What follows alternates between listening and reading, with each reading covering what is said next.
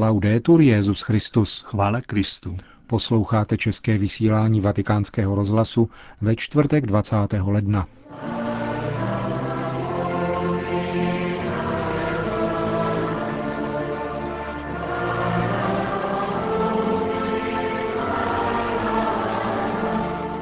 Kniha rozhovorů s Benediktem XVI. zaznamenává rekordní prodejnost. Evropský parlament přijal rezoluci na obranu pronásledovaných křesťanů. Izraelské ministerstvo turistiky otevřelo novou turistickou trasu nazvanou Po stopách Marijných. To a mnohé další uslyšíte v našem dnešním pořadu, kterým vás provázejí Josef Koláček a Milan Glázer. Zprávy vatikánského rozhlasu. Vatikán. Kniha rozhovorů s Benediktem XVI. se v zápětí stala bestsellerem. Vatikánské knižní nakladatelství, které vlastní autorská práva k jejímu vydání, o tom informuje v dnešním vydání deníku Osservatore Romano. Doposud bylo prodáno 200 tisíc kusů jejího německého vydání, 100 tisíc v anglické a stejně tolik v italské verzi a 80 tisíc ve francouzském vydání. Kromě zmíněných jazyků vyjde v dalších 11 řečech. Celkový počet prodaných výtisků již překročil 1 milion. České vydání se připravuje v brněnském nakladatelství Baristr a vyjde zřejmě začátkem března. Ředitel vatikánského knižního nakladatelství Giuseppe Costa vysvětluje úspěch knihy bezprostředním prostým a hovorovým jazykem papeže, který odpovídá jak na komplikované otázky mezinárodního rozsahu, tak na důvěrně zvídavé otázky novináře Petra Zévalda. Dotýká se přitom všech aspektů dnešního života přitažlivě, a to nejenom pro křesťany. Štrasburg. Evropský parlament schválil rezoluci na obranu křesťanů a křesťanské svobody. Dnes dopoledne na plenárním zasedání byla velkou většinou schválena rezoluce, která brání křesťany a náboženskou svobodu ve světě. Podepsali ji všechny politické skupiny. Předložena byla v důsledku agrese proti křesťanským menšinám v Egyptě, Iráku a Nigérii. Vatikánskému rozhlasu o tom referoval předseda Komise pro ústavní záležitosti Evropského parlamentu Carlo Casini.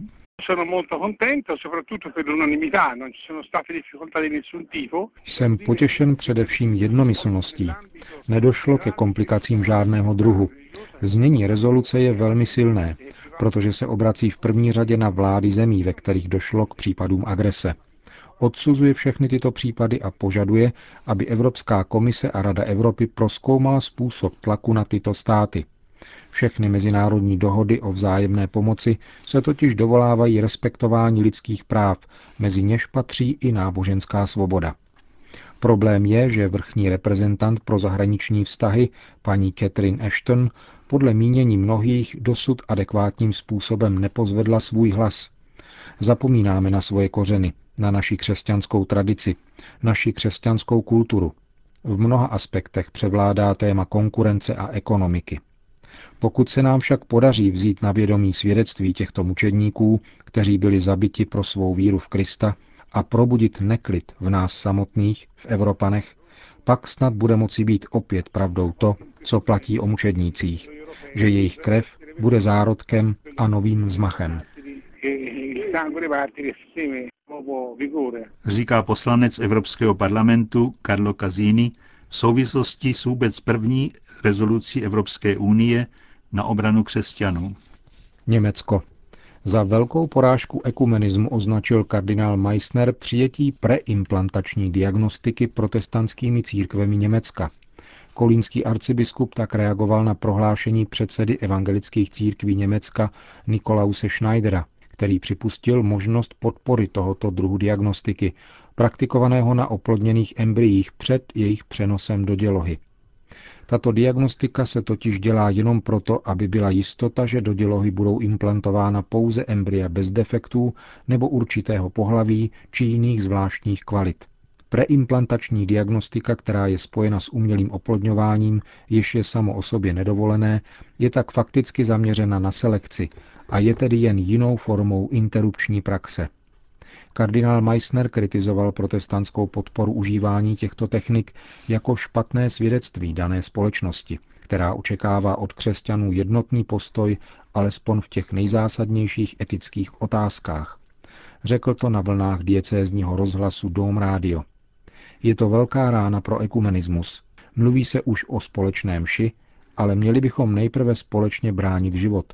Teprve potom můžeme mluvit o dalších krocích, řekl kardinál Meissner. Kolínský arcibiskup rovněž řekl, že pokud němečtí evangelíci skutečně podpoří preimplantační diagnostiku, pak německá katolická církev nebude pořádat společně s protestanty každoroční kampaň Týden za život. Tato jarní kampaň je iniciativou německého episkopátu, který už několik let zve ke spolupráci také evangelické církve. Praha. V klášteře Pany Marie Sněžné v Praze probíhá výstava k letošnímu čtyřstému výročí mučednické smrti 14 tamnějších františkánů. Potrvá do 27. února. Otevřeli minulý týden pražský arcibiskup Dominik Duka. Od smrti 14 pražských mučedníků františkánů u Pany Marie Sněžné v roce 1611 uplyne 15. února 400 let. K této příležitosti byla v ambitu kláštera Pany Marie Sněžné v Praze připravena významná výstava. Důvodem uspořádání výstavy je kromě kulatého výročí také zpráva generálního vicepostulátora fratera Giovan Giuseppe Califaniho, který ve svém dopise České provincii Františkánu nedávno sdělil, že proces blahořečení 14 pražských mučedníků dospěl do klíčové fáze. Na jaře bude kauzu v Římě projednávat komise teologů Kongregace pro svatořečení a příští rok by tedy mohlo dojít k blahořečení pražských mučedníků Bedřicha Bachsteina a jeho druhů. Praští mučedníci byli františkáni, kteří roku 1604 obsadili trosky karmelitánského kláštera u Pany Marie Sněžné a začali ho renovovat. Po vpádu pasovských roku 1611 byli nařčeni z kolaborace s katolickým vojskem a na masopustní útelí 15. února do jejich kláštera vtrhla pražská lůza a bratry bez milosti pobila. Bratři jsou nám svědectvím pevné víry, protože předpokládali, že se něco takového stane, ale přesto neprchli. Jejich svatost má rovněž evropský rozměr, jelikož bratři pocházeli z různých národů. Z Itálie, Německa, Španělska, Holandska a dalších. Jejich těla zůstala několik dní pohozena na svých místech a údajně z ní vycházela záře. Poté byli pohřbeni v křížové chodbě kláštera a později v kapli svatého Michala pod oltářem svatého Petra z Alcantary. Výstava je přístupná do 27. února 2011, denně od 10. hodiny do 18. hodiny. Čína. V čínské provincii Hebei, která se vyznačuje největší koncentrací čínských katolíků, se státní moc rozhodla provést pozitivní změny, pokud jde o dozor nad tamnějším katolickým seminářem. V semináři této severovýchodní provincie došlo koncem roku k bezprecedentní stávce seminaristů, kteří protestovali proti státem vynucenému biskupskému svěcení, jež bylo uděleno bez souhlasu svatého stolce.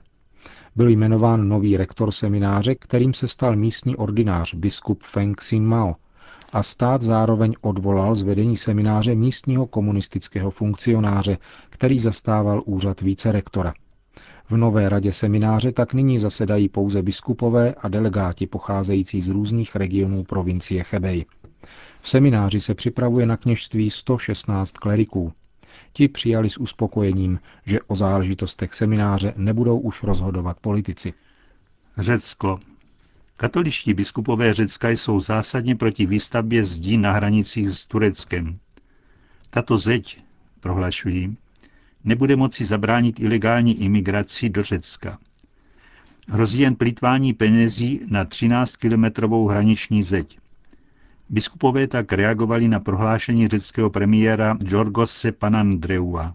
Předseda řeckého episkopátu Monsignor Papanolis v rozhovoru pro agenturu SIR říká, že zeď je špatným poselstvím separace rozdělení.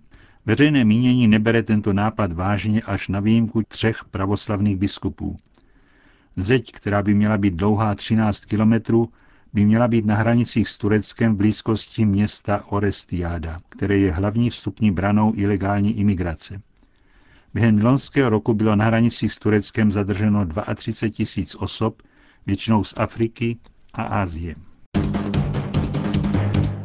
Egypt. Nejvlivnější autorita sunnického islámu, Univerzita Al-Azhar, rozhodla na mimořádném zasedání své vědecké rady v Káhyře, že pozastavuje dialog s Vatikánem. Generální sekretář univerzity Ali Abdel Dayem odůvodnil toto rozhodnutí negativním postojem, který nedávno přijal Benedikt XVI. ve vztahu k islámu. Člen vědecké rady Islámské univerzity Abdel Muti al-Bayumi řekl agentuře AKI, že toto rozhodnutí bylo přijato jako odpověď na výroky Benedikta XVI. související s útokem na koptské křesťany. Připomeňme, že papež tehdy označil vraždu 22 koptských křesťanů v Alexandrii za hanebné gesto, které uráží Boha a celé lidstvo. Vatikánský tiskový mluvčí otec Lombardy reagoval krátkým prohlášením, že Papežská rada pro mezináboženský dialog zachovává i nadále postoj otevřenosti a ochoty k dialogu. Islámský teolog Al-Bajumi také prohlásil, že Benedikt XVI. by měl vést vztahy s islámem podle linie svého předchůdce Jana Pavla II. Muslimský učenec se ohradil také proti přednášce Benedikta XVI. v březnu z roku 2006 a řekl, že papež tam chybně vykreslil islám. Za to a za jeho vměšování se do záležitostí Egypta čekáme jeho omluvu. Postoj Univerzity Al-Azhar následuje jen několik dní poté, co egyptská vláda kritizovala Vatikán, protože papež v promluvě k diplomatickému sboru 10. ledna zmínil atentát na koptské křesťany.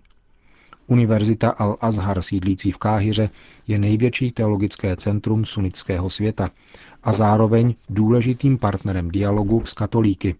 Její představitelé se setkávali dvakrát do roka s reprezentanty Vatikánu, konkrétně s Papežskou radou pro mezináboženský dialog. Izrael. Na zvyšování počtu poutníků do svaté země má zájem nejenom místní církev, ale také stát Izrael, pro který je turistický ruch zdrojem nemalých příjmů.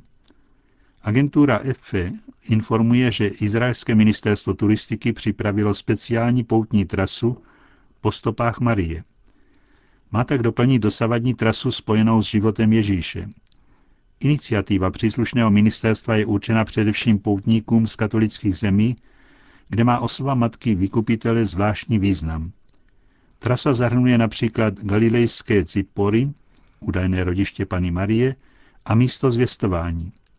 Ein Karem u Jeruzaléma, místo navštívení svaté Alžběty, a také prázdný Marijin hrob v údolí Cedronu.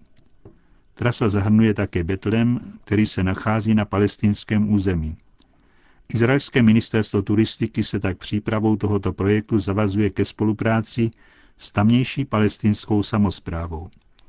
Uspokojení nad vznikem nové turistické trasy vyjádřil františkánský kustod svaté země. Nemůžeme hovořit křesťansky o Ježíši, aniž bychom zmínili jeho matku, řekl během prezentace tohoto projektu otec Pierre Batista Pizzaballa.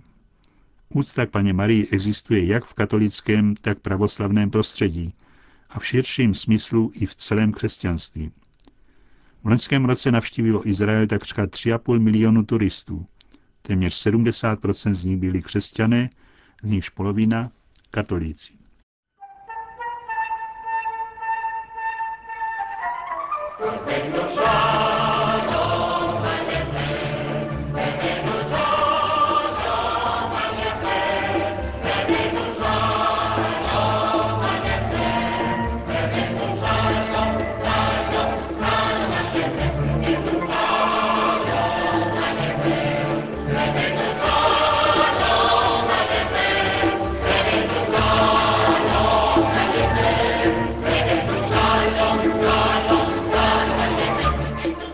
Končíme české vysílání vatikánského rozhlasu. Chvála Kristu. Laudetur Jezus Christus.